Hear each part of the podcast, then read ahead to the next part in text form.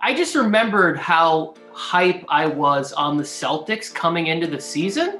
And you just made me flash back to all the dumb things I said.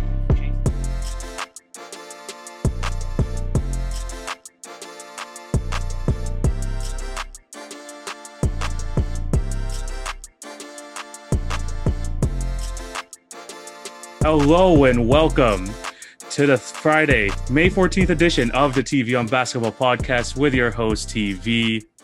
Hope you're all having a fantastic day and thank you for clicking on to watch or listen to today's episode. Today's episode is definitely going to be a special one. We are doing our end of year um, NBA award show. We're going to do all the usual awards like we like I do every single year, but this time I'm going to be adding my own awards to it. And of course, I think this is the first year I'm actually going to have a guest on this award show. Um, welcome, Tony Tucker of Project Drivel and also of Warzone Sports Network. How's it going, Tony? Thank you, brother. I am so happy to be back, making my second appearance on the pod. Um, I believe last time I was on, we may have talked mid-season awards and stuff like that. Yeah, we we were also we were talking about I believe it was we did an all-star draft. We were talking about stuff that was going on with the Lakers because that was I think just after LeBron and AD got injured. So you were definitely in a sour mood.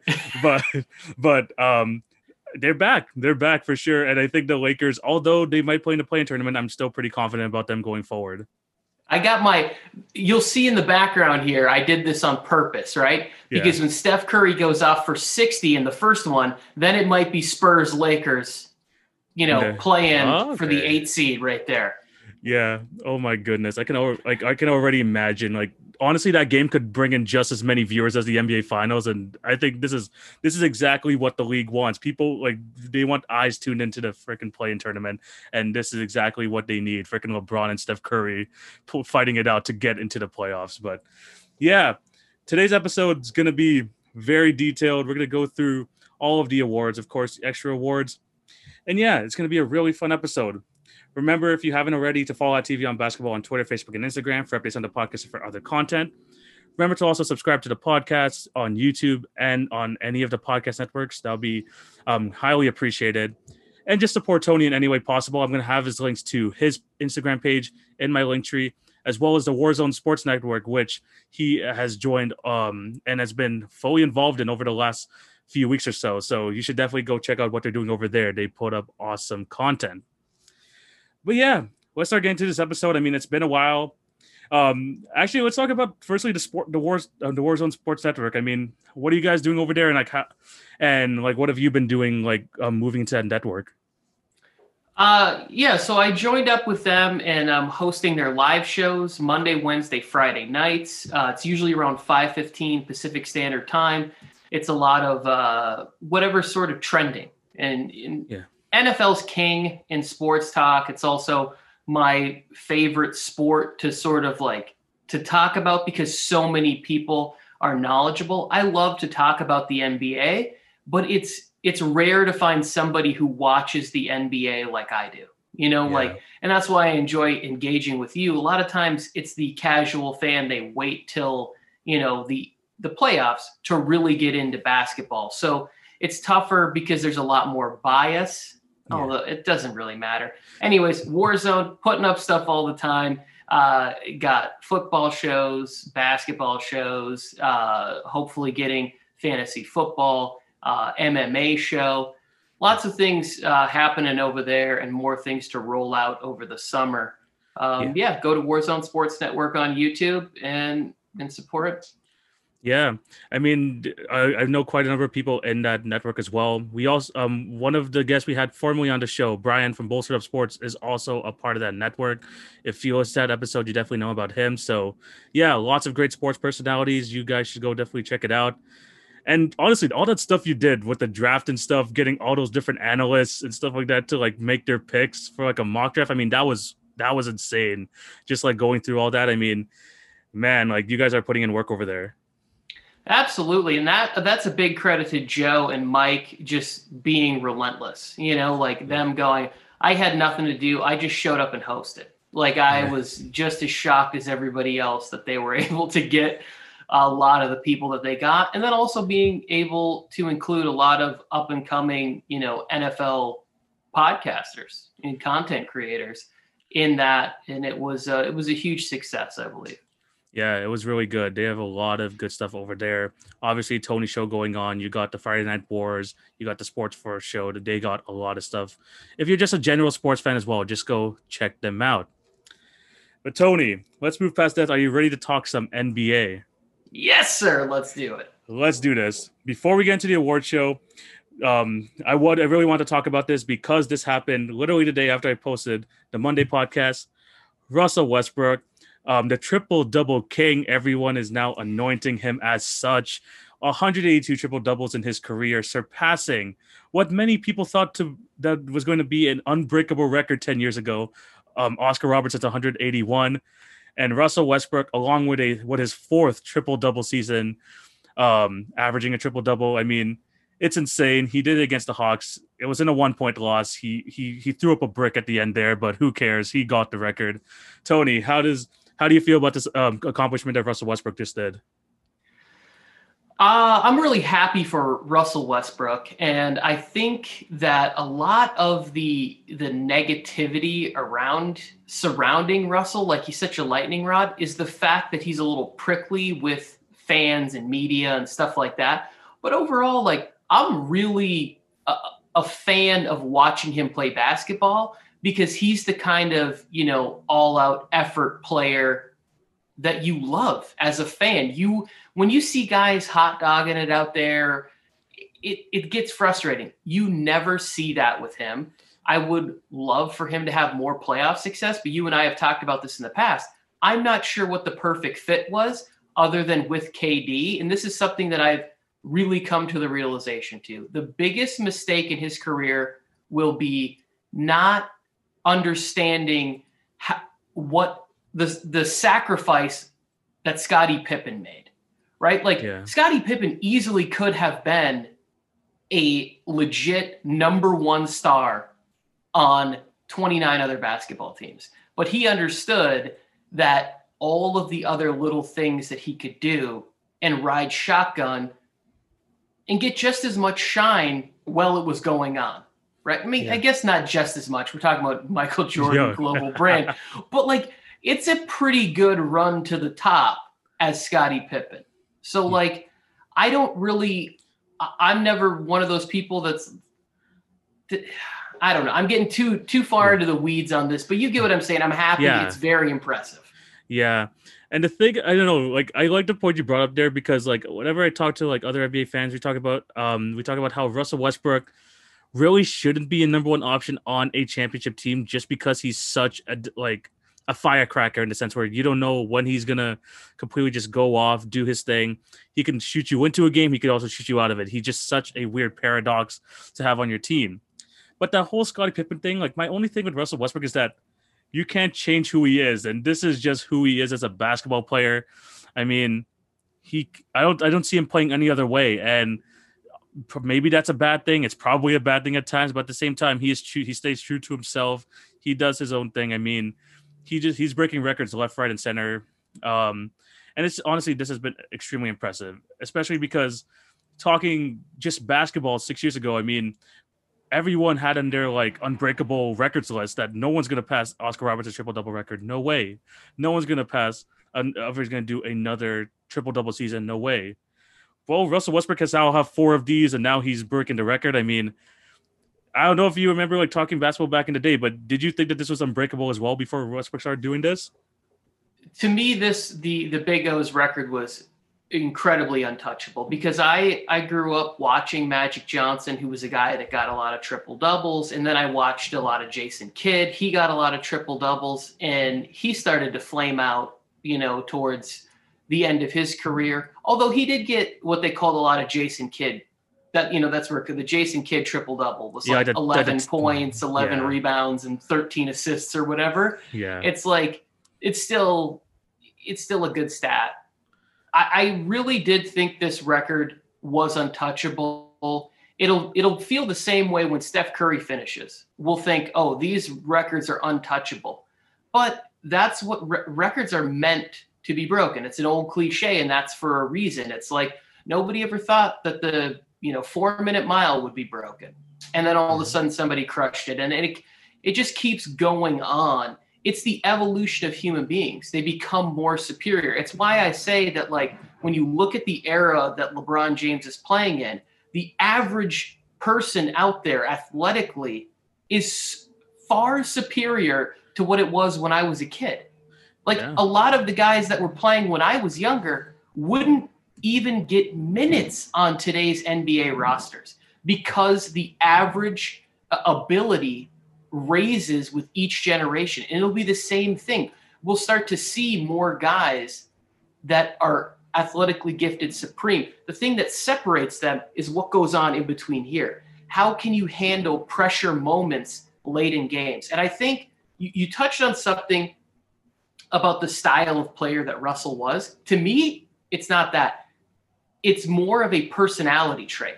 It's being able to understand. If you look at what KD was able to do in Golden State, Steph and Clay were like, "Come on, bro. We'll we'll play defense.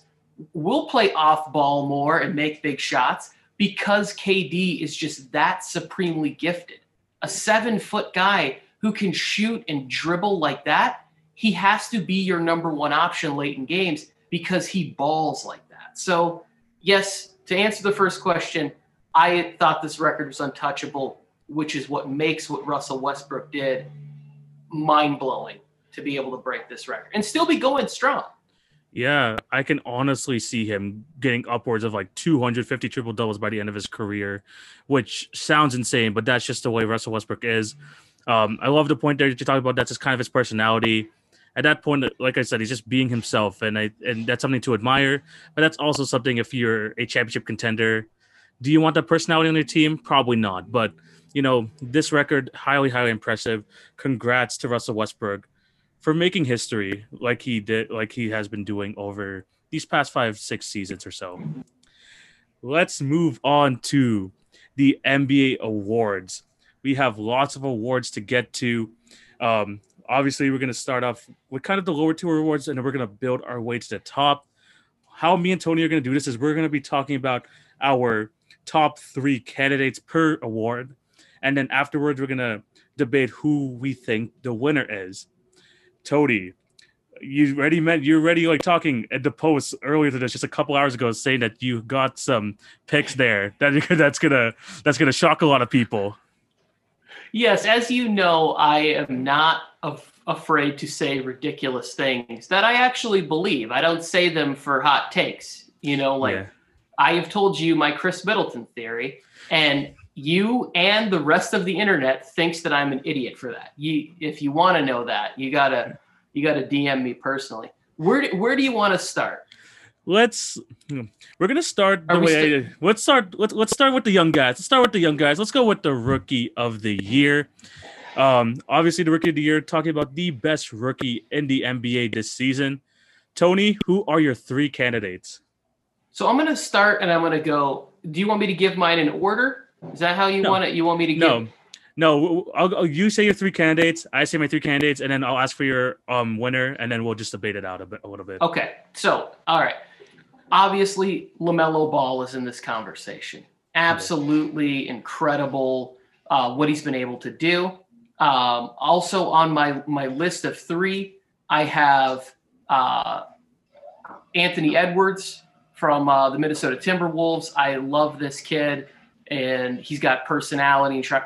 I really think the NBA is going to be able to market this kid in this game and stuff like that. And the last person to make my list is the Detroit Pistons Saddiq Bey.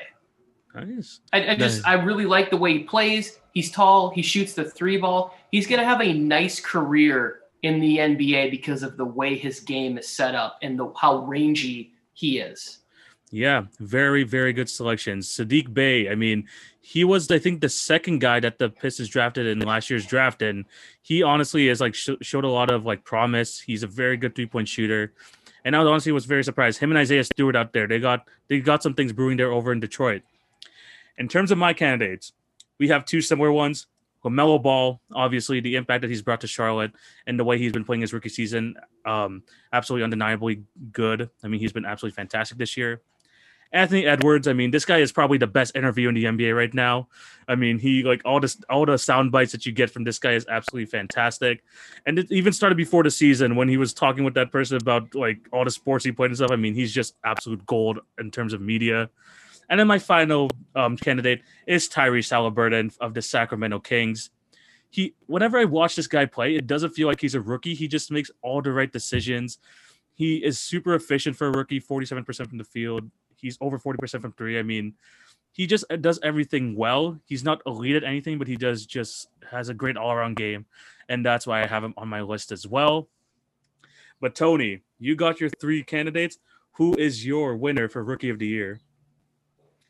Okay, so I don't know how I want to word this. I'll say this. I'll just go ahead. My winner is Anthony Edwards. And here is why. He has played in every game. He has gotten better and better, right? The confidence has improved. I, I've watched him more than any of the other rookies, I'll be honest. I know that the league has kind of been forcing LaMelo on us, but after that second uh, game against the Lakers, I was like, wow, this kid really improved from their first meeting to their second meeting. And I started watching, you know, jumping in on a few games. It'd be like, oh, this is up on you know, you you see NBA uh, TV is like, oh, the T Wolves game is on right now. Well, I'll pop in for a minute and watch this kid ball. I am such a fan of him, and at first I wasn't because he said that crazy stuff about like I don't even know if I want to play basketball or whatever that quote was. I, I'm misquoting him, but I was like, you're you're gonna be the number one pick, and you seem kind of like blasé about professional basketball which was weird. But now that I see it and I'm starting to understand young people a little bit more, like really engaging yeah. in social media, like yeah. it's just he, people that are half my age, they're very they're very different in how they operate and think and whatever else. And I was a little bit old manish on my rush to judgment of him. Um, I've since embraced him. He's my guy. The reason I don't have LaMelo and Haliburton didn't make my list is because of the time missed. And then I, I went and I looked at this just to make sure. The Hornets were 10 and 11 without, so they were basically 500 without LaMelo. They're a, basically a 500 team with or without him. So it didn't really, he didn't change. Had that been more like they were 15 and 7 without LaMelo or something like that, the numbers are probably way, yeah. 15 yeah. and 6 in the 21 games he missed. I probably would have went LaMelo just because of that impact. But since they're both kind of having similar impacts, I'm going I'm going Anthony Edwards. Yeah, definitely a good choice.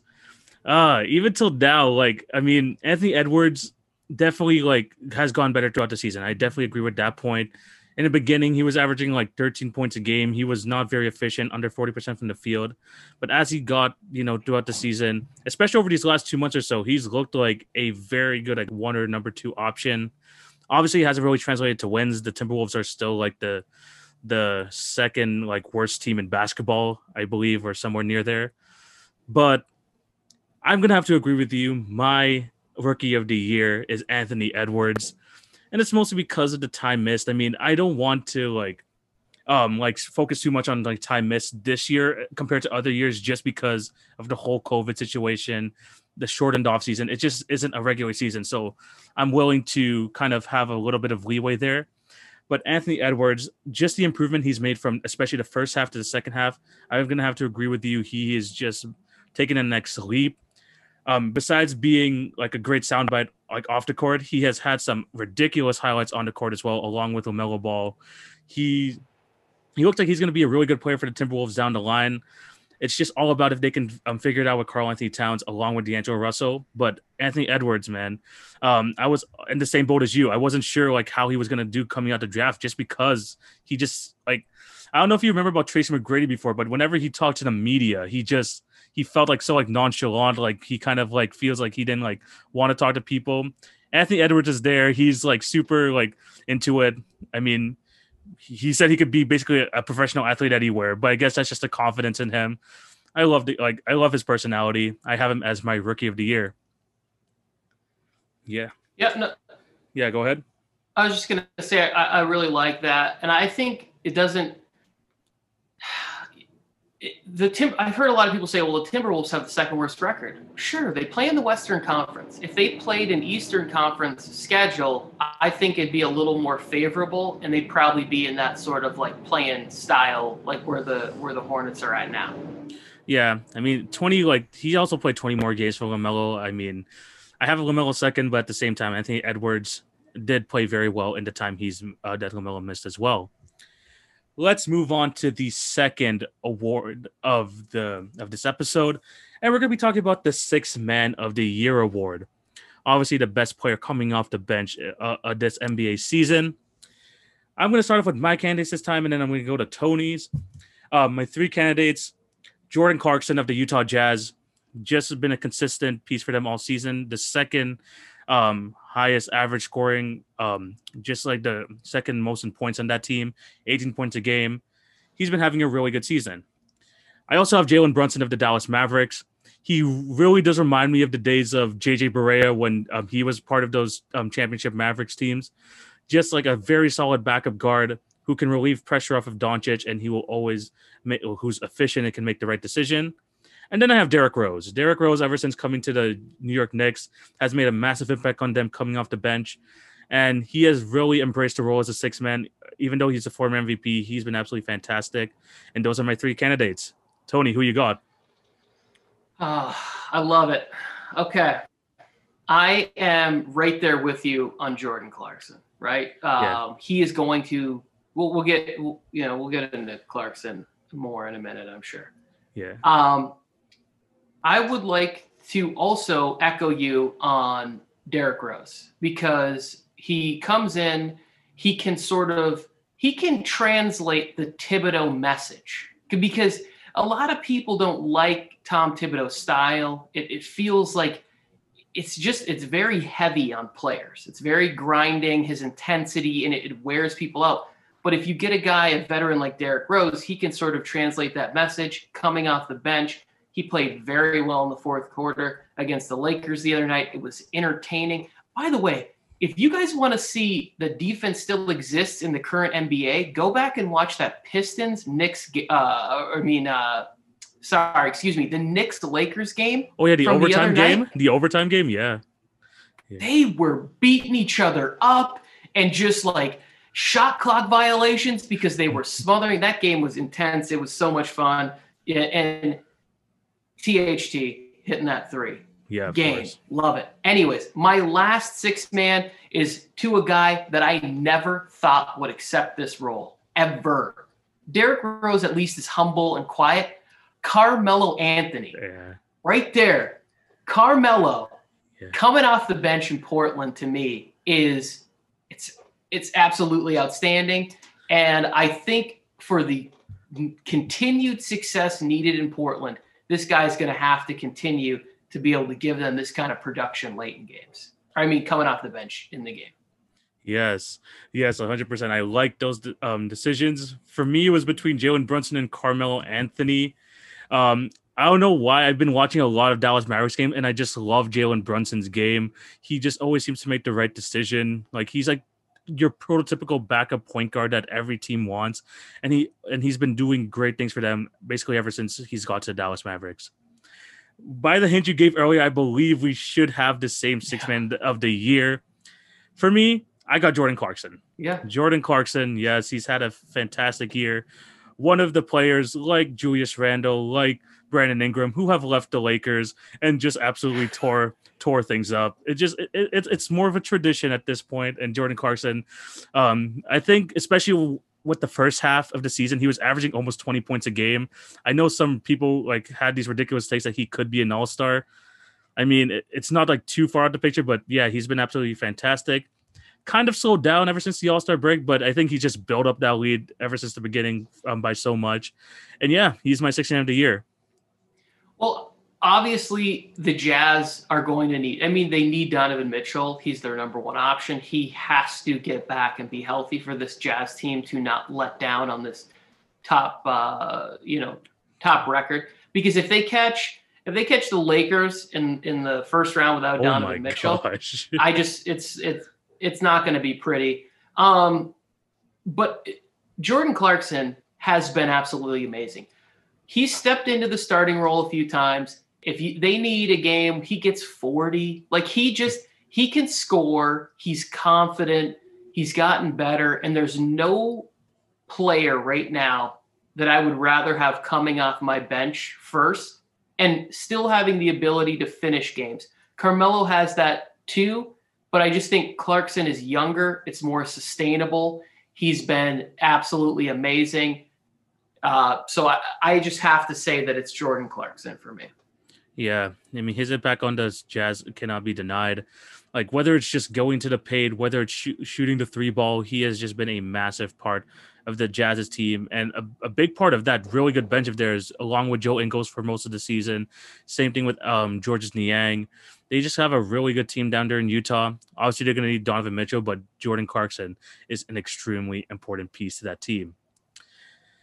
Let's move on to the next award, and we're going to be talking about the most improved player. Some people. the thing about the most improved player, I don't know if you get this when you talk to basketball with other people, but people have like a like different definitions of most improved.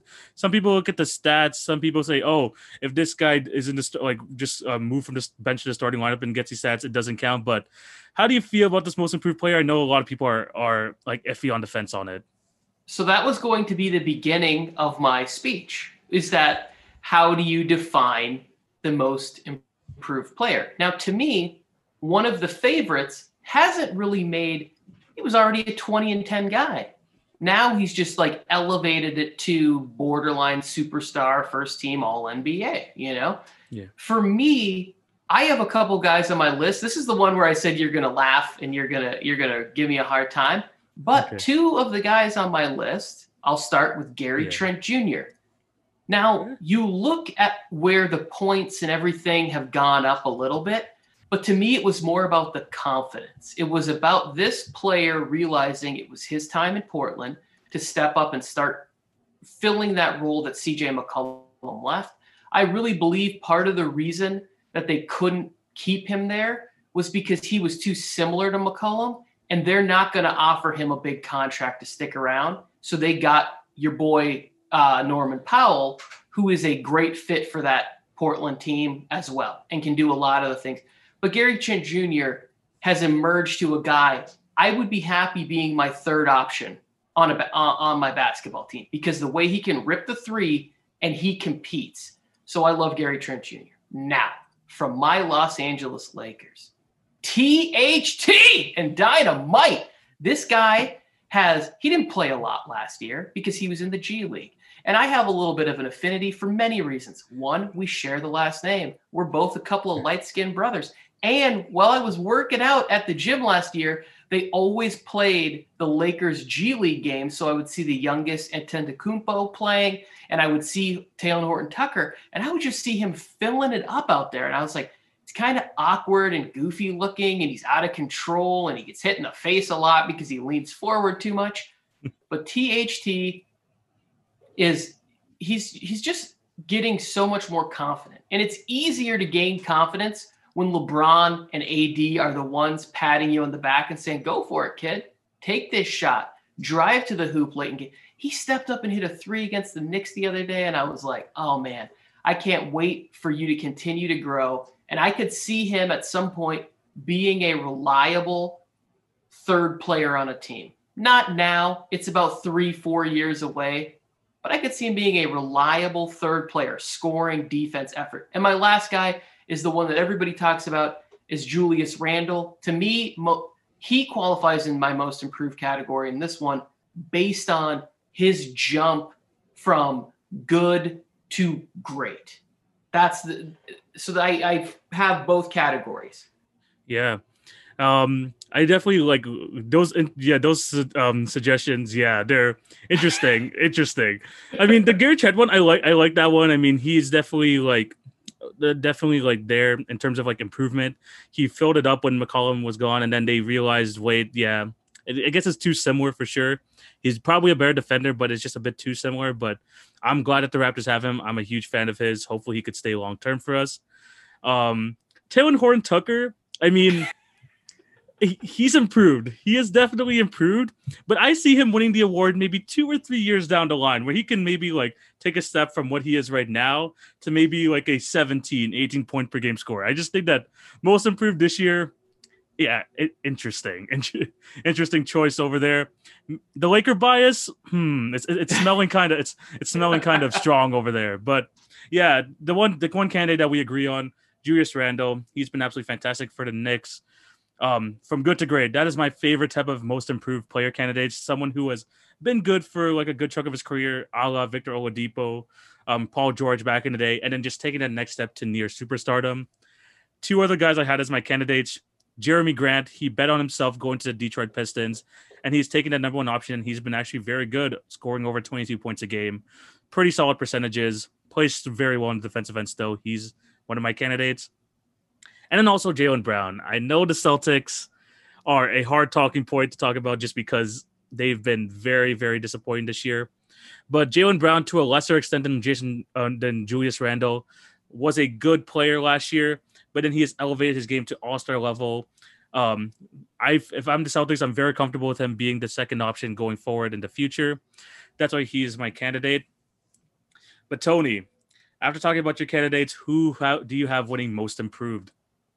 Okay, so in my defense, you are right. THT is a few years away from being an actual real contender. He needs to work his way into a regular starting role and increase his three point. Julius Randle is my winner because, like I said, when you go good to great, it is you're stepping into an elite class in the NBA. His three point ability has impressed me so much, so you can tell he worked on that his rebounding tenacity when you see him on the offensive glass, like trying to work out there and tip balls, playing big guys, playing smaller guys, taking anybody off the dribble who stands in front of him. Um, I really like the leap that he has made. And for that reason, when I can say, you were good, but now I'm like, is he a top 10 player in the NBA? That means something happened, you improved. The league didn't come back to you, you caught up and jumped ahead. Yeah. I, I'm going to have to agree with you there. Julius Randle is my most improved player as well. What's crazy to believe is that last year on the New York Knicks, people said that he was a dead contract. He was putting up empty numbers on a bad team. Like people almost just wrote Julius Randle off completely. This year, he has taken that criticism and he's taken his game to a whole new level honestly, the two games I watched him like versus the Raptors, it, it like it, it hurt me to see him just hit step back three after step back three. I mean, just the improvement he's made, both on the offensive and de- defensive side, has been absolutely fantastic. He's probably even going to make an All NBA team, which I talked about in my last episode. I have him in one of my All NBA teams and just like just a change of perspective from fans and players alike around the league on Julius Randle and the way it just completely turned around this year is something extremely amazing to see. And man, honestly, I have him as a top 20 player right now, but on his projection, he could definitely get better down the line. Well, winning winning cures a lot of ails, right? And I think yeah. that I don't remember who the coach was last year. Um, Wasn't but, it like it was like Mike Miller, some dude named Mike Miller. Mike Miller, Mike Woodson, Mike somebody. It doesn't it doesn't even matter because you have to be able to use the ability. And here's the thing like, I was talking to somebody whose father is a Knicks fan. He's like, oh, the Knicks are going to get a bunch of players. They're not. The Knicks, this is as good as it's going to get for the Knicks. Here's the good news for the New York Knicks. If they can figure out a way to keep Julius Randle there and keep him happy with Thibodeau, and you have Immanuel Quick, Quickley coming up, Obi Top, uh, Toppin, because Thibodeau doesn't like to play a lot of young guys. It's very Phil Jackson like that. A lot of good veteran coaches on teams that are that want to be competitive. They don't play their young guys a ton of minutes, but Toppin Quickley, these guys are going to start to emerge with Randle's ability now to step out and hit the three that frees up the center. That's exactly to me, max players, you have to be able to hit the three and be dominant. You can't just be done. I'm watching Andre Drummond out there for the Lakers. If somebody gives this guy max money somewhere next year, I will go ahead, but it better not be. And I know it won't be the Lakers, but like, I just am out there. I'm like, dude, you're just in the center and you rebound offensively. But Julius Randle in that position on the Lakers, it would be insane right now. Yeah, yeah. I think that again, we talked about Jordan Clarkson earlier, but Julius Randle took his opportunity like after like getting out the lights of Los Angeles, now under the lights of New York, and he has rejuvenated that franchise. And who knows? They have like 40 million in cap room over the next two years. Maybe they could bring someone in, and maybe the Knicks could become a formidable contender once again, which they haven't been in a while. And Julius Randle, I think, is like a big reason as to why things are turning around for this team let's take a break from these from the usual awards. Um, I did say at the top of the show that I was going to add like my own awards here. The three awards we're going to be discussing next are is the most surprising team in a positive way um, this year, the most disappointing team, and also the highlight of the year. Um, so, um, it's going to be a great um, three topics to discuss. We're going to start off with the most surprising team and I'm going to go with my three candidates to start off with. Let's start off with the Utah Jazz. For me, I knew that they were a good team going into the season, but the way that they improved their three point their three point shooting to and take it up to the next level to become the best team in basketball this regular season has just been highly impressive to me. And honestly, I did not see coming. The Phoenix Suns, I knew that they were going to be in the playoff mix. Um, I have them as a great surprising team, but to be the number two seed in the West, I mean, the Chris Paul effect I is like a running theme on this show, but it is real and it is definitely still in effect there in Phoenix. And then we just talked about Julius Randle to the New York Knicks.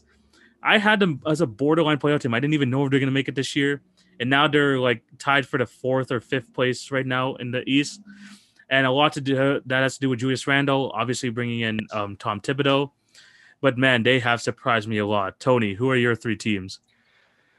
So uh, we are right there. I think the the Jazz, who didn't make my list, um, but I get it. So I have Suns, Knicks, and then the one team that you didn't really uh, that you didn't hit on at all. For me, it's the Sixers being atop the the Eastern Conference, and if you told me that Embiid was healthy the whole year, I'd be like, yeah, it makes sense. But they've been able to continue and sustain a top without Embiid being, you know, playing all 68 games or whatever so far this year. So I really like what Doc has done. We'll see if it translates in in the postseason or whatever.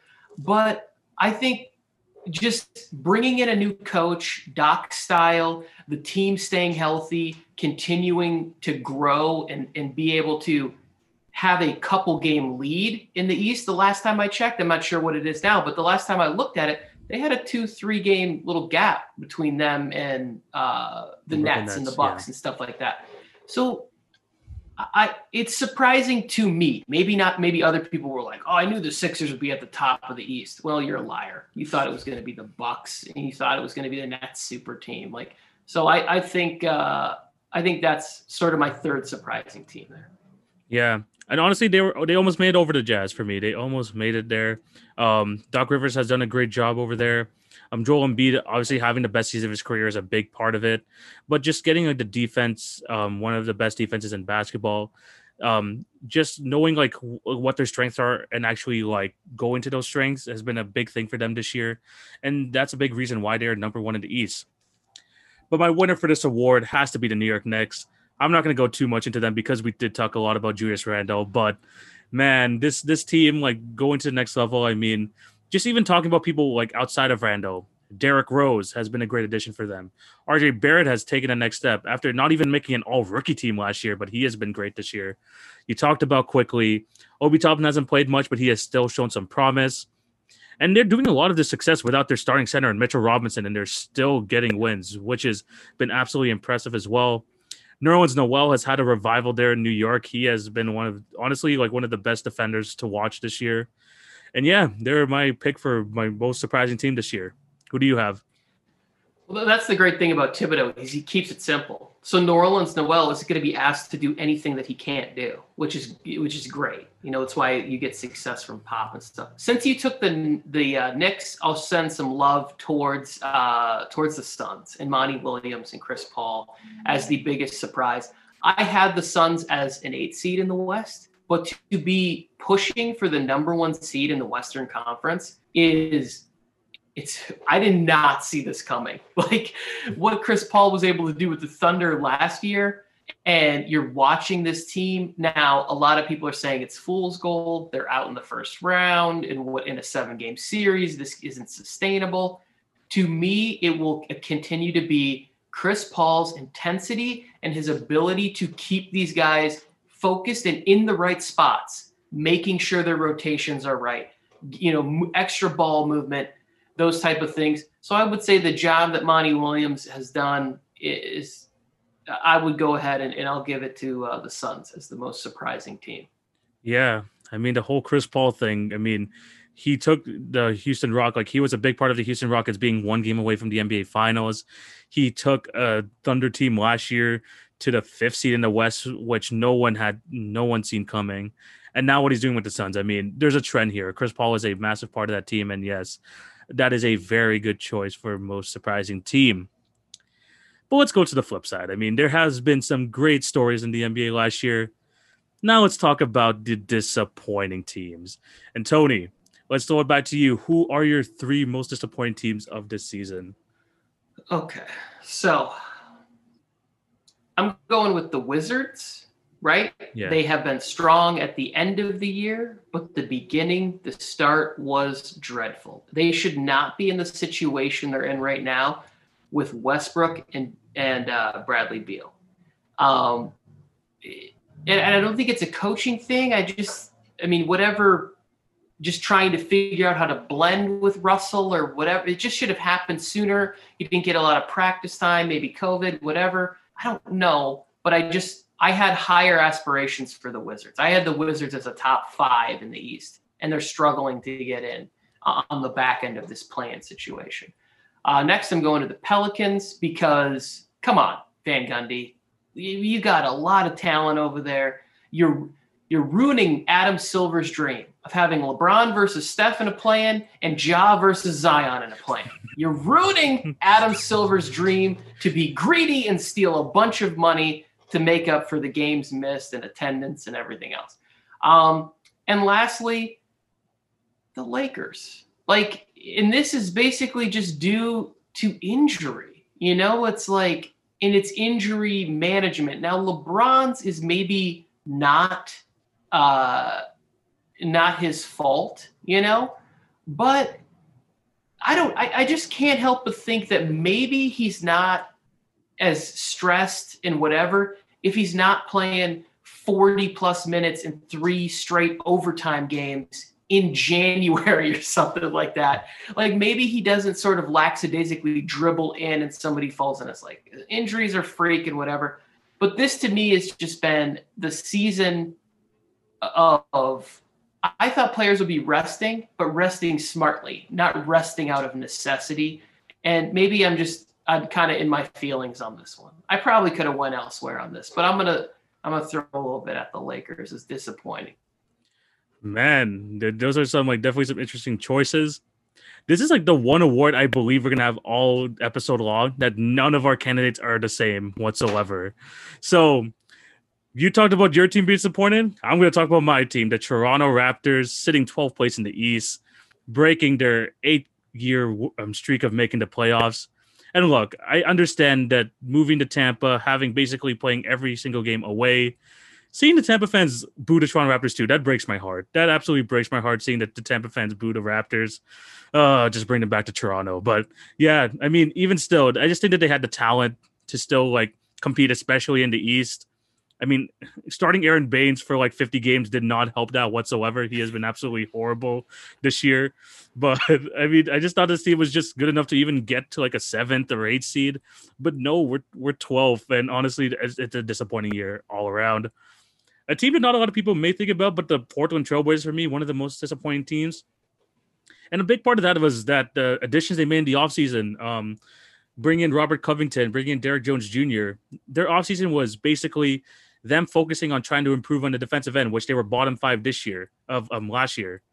But this year they're just as bad. It's it's horrible to watch them. I mean, they're playing basically the same way they have been the last few years and just trying to outscore teams.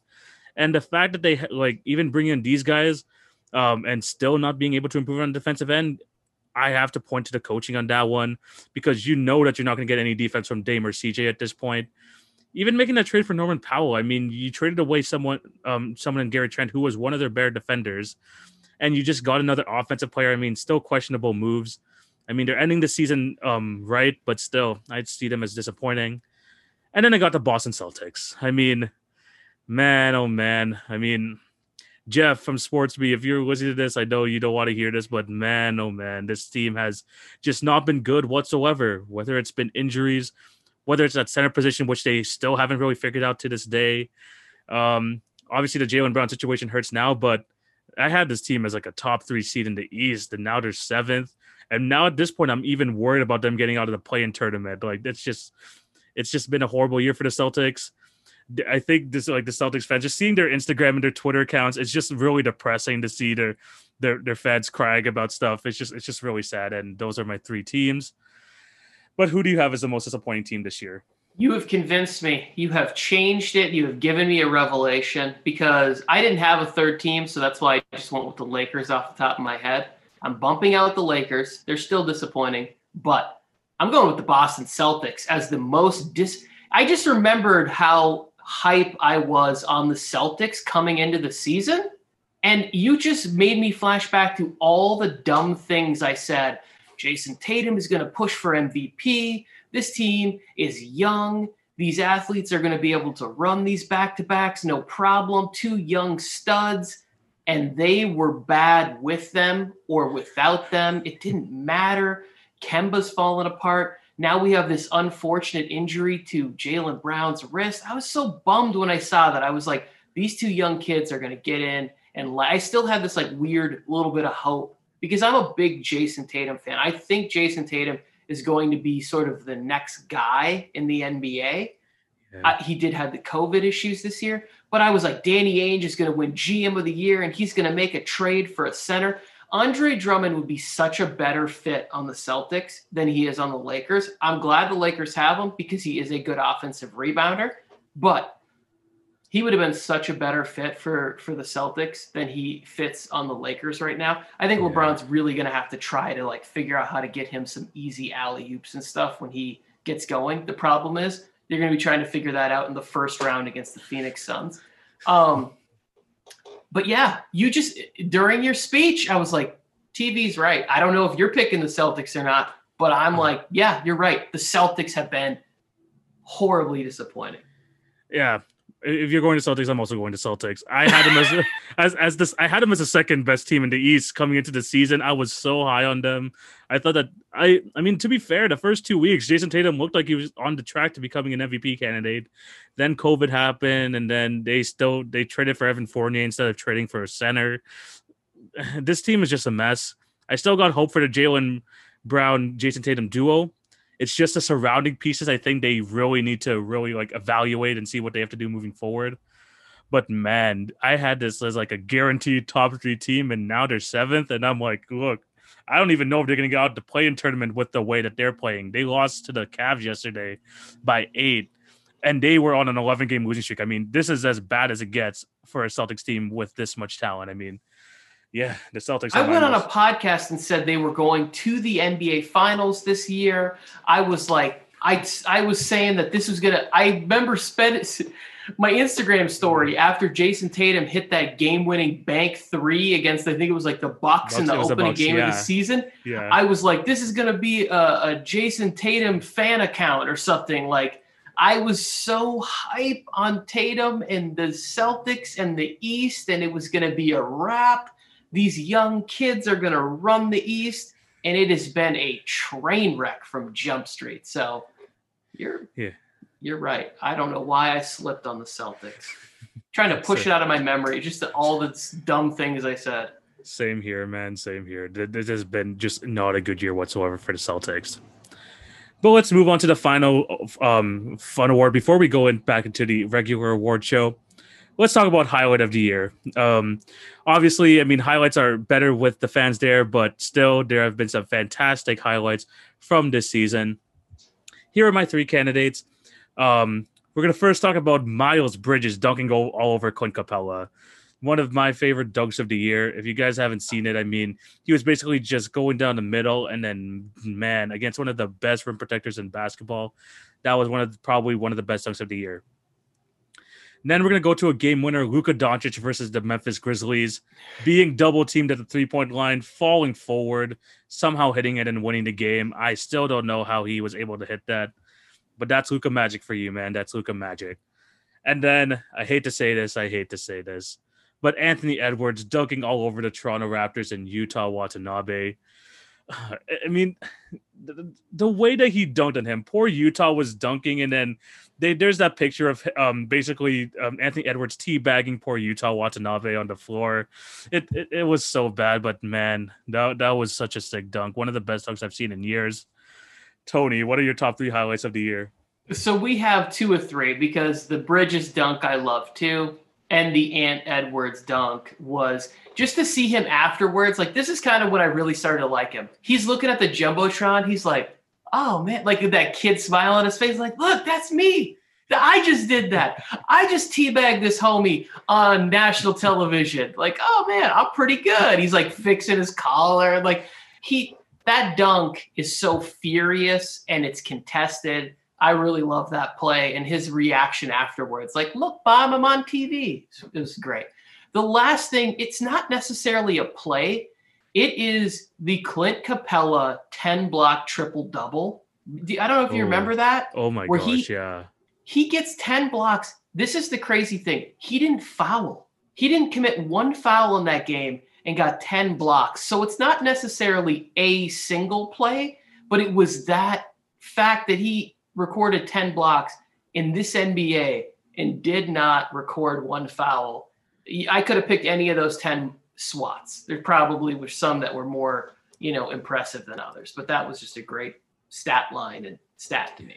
Yeah, no, those are that's definitely a good one. I mean, Clint Capela saved me in fantasy that week for sure. I mean, I couldn't pull it off at the end, but man, Clint Capela was a beast there, just getting rebounds, getting blocks, and that game was honestly a fun watch, uh, uh fun defensive plays, which you don't you don't see much in this NBA. My highlight of the year, though, again, I hate to say it, but that Anthony Edwards look was just too nasty. That was just too nasty. Just him, like, I mean, you mentioned him just looking up the jumbotron. I mean, he was showing like Jordan McLaughlin or whatever his name is. He was like, look, look at that, man. Oh, I just did that. Yeah, that was really cool. that was really cool. And poor Yuta was being memed all over Instagram and Twitter. I felt bad for the guy because he's actually had a solid season for us, but. Oh man, that dunk, especially the way that Yuta fell to the floor back first as well. I mean, you can't get as like that's as good as a poster you're gonna get. But what's your highlight of the year? It, no, it's that one. And so since you've already we've already covered pretty much everything on, I will say this: I'm not into Top Shot, which means it's going to be famous and huge, and anybody who invests in it is going yeah. to make a ton of money. Um, because that's just how my life works. But if I could have one Top Shot, that's what it would be. Like that would be the one like highlight, you know, 3D futuristic card that you could own yeah. that is that is it right there. Yeah.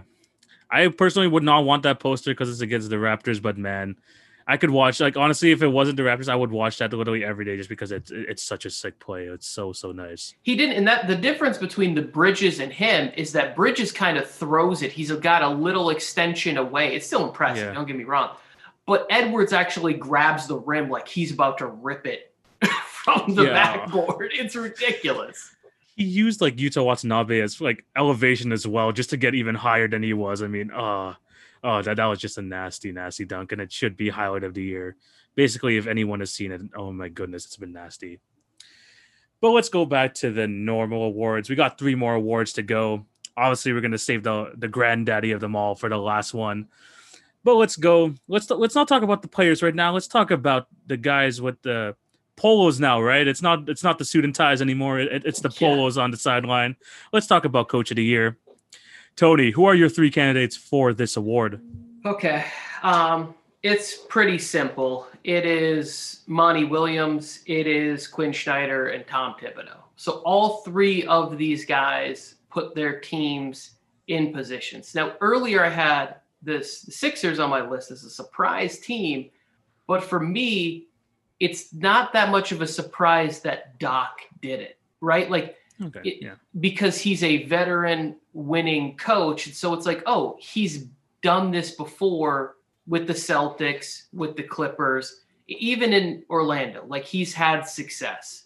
Um, it's the other it's the other three coaches that I named where I'm like, okay, this is this was a more Herculean effort what you accomplished. Yeah, for sure. And we have the exact same candidates: Quin Snyder, Tom Thibodeau, Monty Williams. I mean, a lot of people. The, the thing that's going to hurt Monty Williams in this conversation is that people are going to give a lot of the credit to Chris Paul, who many dubbed to be the um, on-court coach, but he's done a lot. I mean, he's carried that momentum from the bubble last year, going eight and zero, oh, and just continued to help improve his team. Um, and he's been a, a, I mean, not a lot of people talk about him, but he's been a massive part to that team's success. Tom Thibodeau, we talked about the Knicks enough. I mean, he has just instilled instilled his culture there, and it's been resulting in wins and success. And Quin Snyder, I mean, the biggest thing that he has implemented to a system which he hasn't in previous years is just shooting the three ball at will. They have the players to do it. Donovan Mitchell, Bojan Bogdanovic, Ingles, Jordan Clarkson. I could just go on and on. And he has imp- implemented that to his system, and that is what elevated them from a good team to an elite team. And we're gonna have to see if this is gonna translate to the playoffs. But man, this but he has ma- done some wonders for that Utah Jazz team, who hasn't who haven't made a lot of moves in the offseason. This is just like in in-house growth as well. So that has been extremely, extremely impressive. But Tony, who is your coach of the year? Okay, so I've been on the fence and I decided that in show I was going to make up my mind on the fly. Whatever I was feeling, that's what I was good. This is li- literally how I did this. I wrote down the three names of the guys I thought, and I could not pick because I had different reasons for each of them. You know, like what Thibodeau was able to do in a market like New York, you know, with so many question marks and who's going to be the real star and, you know, yeah. to get Derrick Rose, all that stuff, right? You know, Monty Williams, he has CP3, but I mean, really the first time in the playoffs and forever. But in this moment, right now, I have just decided Quin Snyder. And for this main reason, every coach of the year that I can think of, like I said, Doc Rivers could have been on my list of three or whatever they all have an MVP candidate.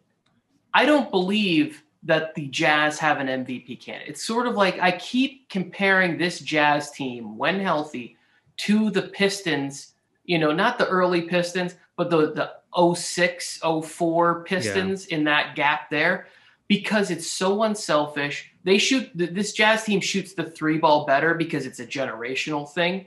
But the way they play team defense and they rally around that, I just have to say, if you can have the number one seed in the Western Conference with no legitimate, I can make a case for Donovan Mitchell if he plays 68 games, but the injury hurt him. Because at the midseason, I had Mitchell at five, but I'm going with Quin Snyder as doing this without a locked in MVP candidate. Yeah, that's a very very good choice. Um, this was a tough one for me because, like like you mentioned, you can make a very solid argument for all three of these teams, but I do not want to. I don't want to like um down downplay Monty Monty Williams, um what he's done for the team is because Chris Paul joined, but I'm giving this award to Monty Williams. Um, you could tell that he started implementing his system, his philosophy to the team. Kind of you had you saw that in the NBA bubble and the way that he's able to continue to do that, have the Phoenix Suns be top 10 on both ends of the court. I mean, I mean, Chris Paul, yes, he has been absolutely fantastic, but Monty Williams has has drawn up the game plan. And this is like the first time the Suns have been in the playoffs in 11 years. And a lot of that has to do with how much of a motivator he is. I know a lot of like he's just a player's coach. No matter uh, whoever you, player you, that used to play for him who wants to talk about him, he's gonna talk about how he's a player's coach. He understands the players, obviously being a former player himself. And man, he has done such a great job for that Suns team. And I think that he deserves to win Coach of the Year. But Quin Snyder, again, a very good choice. Tom Thibodeau, a good choice. Yep, I think I will be fine with whoever wins Coach of the Year. You will not get any argument out of me. Same here. Same here. Let's go to the second last award. We're going to be talking about the Defensive Player of the Year. And I think this year has gotten a lot more buzz than any other year because there are two people on different sides of the spectrum. What's more important, an all around defender like a Ben Simmons or the rim protecting um, big man like a Rudy Gobert? So, yeah, that has been a massive discussion. And I think the Defensive Player of the Year has been basically talked about a lot more than it has in previous years. But here are my three candidates Rudy Gobert, once again, two time winner before. Uh, the Jazz are still a top three defense. Um, he leads the league in blocks, 2.7 um, blocks per game. Um, he's leading the league, league in defensive win shares, and he's also one of the best in rebounding rate, which is extremely important if you're a defensive player, being able to get the rebounds. Um, I, for one, say that big man defense is more important than perimeter defense. And over the past few years, you've seen Rudy Gobert's impact on the team on the defensive end and how it has correlated to wins. The other oh, um, the other um, candidates I have, Ben Simmons, one of the guys in the league you could trust defending um, um, positions one to four. Very good. Um, Test taking the dip offensively for sure, but man, he's such a good defender. And then number three, I got Bam Adebayo. I don't think people talk about how great of a defender he is at such a young age. The Heat are finally turning it up. They're still a top five defense in basketball. And Bam Adebayo's switchability, his ability, his ability to um, defend the rim, perimeter, is, is is just so good. And I believe he is one of my candidates. Tony, who do you got as your three candidates? Um, so I agree on the the two heavies there. Um, and when I talk about my winner, I will spread some more shine as to why I think he is the uh, defensive player of the year. But the guy that I threw a little bit of love his way, uh, he was in my highlight segment, and that's Clint Capela. I think that his his rebounding, his his blocking ability, yes, he's behind uh, Gobert in, in the blocks category, but I just think he's a really big part of some of the success that the Hawks have had. And if the Hawks had better team defense, I think he could really stand out a lot more in this category. It's just a lot of times when I'm watching, the transition defense with the Hawks isn't good. I'm always seeing guys get smoked to the rim, like Trae Young's getting burned or John Collins didn't make the, the right move. And I think it's just there's a lot of young players. And once they learn how to focus and play defense right, it's also too like it's just such an athletic league that playing team defense really is there. I was going to open up by saying, like, now hear me out. Alex Caruso may not be. Um, oh, okay. Let's get into this. Let's go. No, I just I was I'm just I'm messing yeah. with you. I, I do love I do love Alex Caruso and his defense, but he's not a defensive player of the year candidate. Yeah. He's a fantastic defender, but not on this level. Yeah, I like your point about Clint Capela there. I mean, I honestly really want to show him some love and put him in this category, but man, the, the Hawks team defense is not doing him any, um, no. doing, him any favors.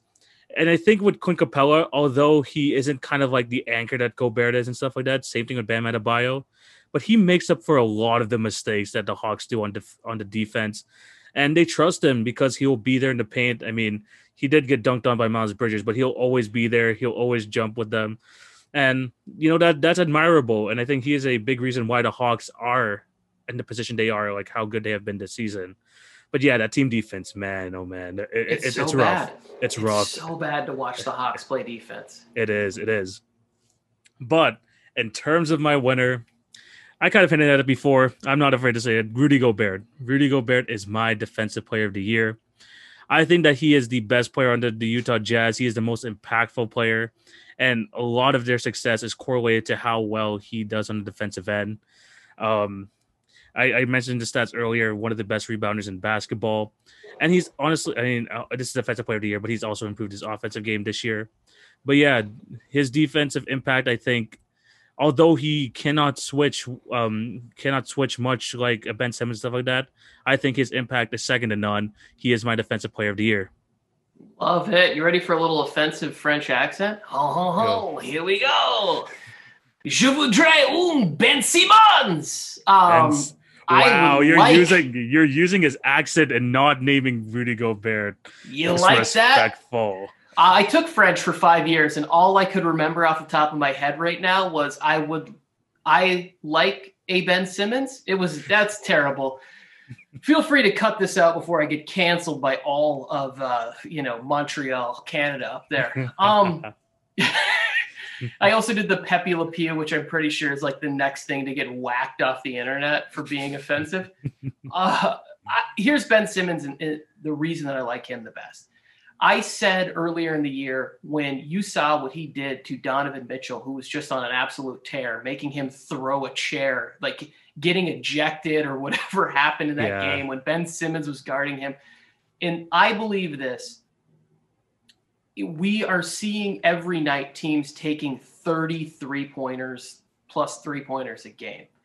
I just believe that defending the perimeter and that ability to lock up that is going to shine more in the regular season. I have also watched Rudy Gobert absolutely get toasted by like AD and like some of the more skilled guys. Yes, he deters people from coming into the lane, which I think really helps their team defense and it helps their perimeter defenders stay in front of their guy because they turn the corner, they're coming into Rudy, right? But it- 15, 20 years ago, Gobert would have been hands down amazing because people were still trying to get to the basket on a regular basis. Now I'm just seeing people, it just rotates around the world, and then some guy who shoots 37% gets a corner three. The thing is, is that if you can play the smothering defense on the perimeter, if Ben Simmons can lock up your point guard, I want to see Ben Simmons lock up James Harden, a healthy Kyrie Irving at the end in a Brooklyn Sixers Eastern Conference Finals. But I believe the more important defense to me is the perimeter defense because of where the game is at now and the skilled players who have the ball uh, being able to keep them from ever getting to the center. Yeah, I mean that is a definitely a good point. I mean, especially with the amount of threes they are that the NBA is shooting like nowadays, it is definitely important. I still believe that getting rid of the most of the easiest shot in basketball, which is a layup, is extremely important, and I, that's why I have Rudy Gobert as a winner. But people will make the the argument for Simmons. I could definitely see where they're coming from. I know Ben Simmons has been bigging himself up all year.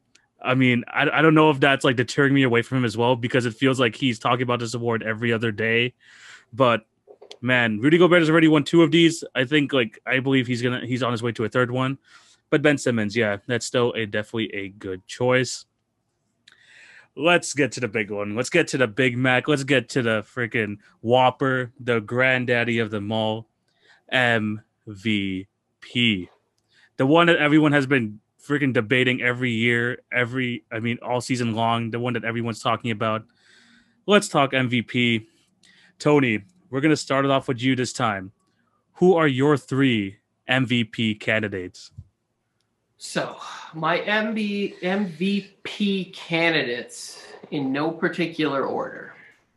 Throwing out CP3, putting Steph in the conversation, and the Joker. Now, I only had one of these guys on my midseason list, which you gave me a hard time for on the Friday show we used to do on Project Drivel, right? Yeah. You were like, how can you not have Joker on your list? What's up with all this Steph Curry slander? Everybody who knows me, I think that Steph Curry gets overvalued, right? And I believe we'll see it again in the playoffs where the team defense steps up and it gets harder to make a lot of these three pointers. He's amazing. He's wonderful. He's top 20 all time. We could get into all that stuff. He's wonderful.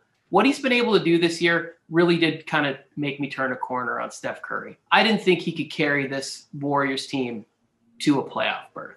So I put him in there at number three. Embiid missed too many games. Harden switched teams, quit at the beginning of the year, in my estimation, missed too many games late. Um, other guys that, that were in the conversation at my midway point also got injured. Guys like like I said, Donovan Mitchell was at my five. He got injured. So that's that's who I'm going with. Uh, um, CP3, Steph, and uh, and the Joker.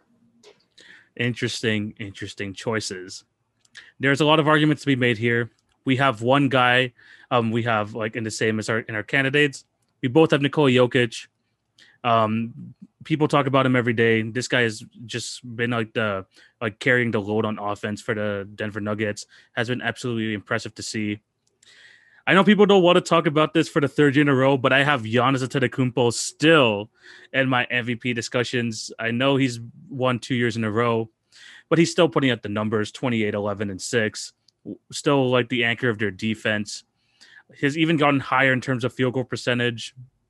I think still deserves to be in the conversation. And then I also have Joel Embiid. Again, this is where my rule earlier is coming into effect. I know like injuries are a huge thing in terms of these awards, but I'm gonna give it a little pass, especially with this weird, weird season that that we're in.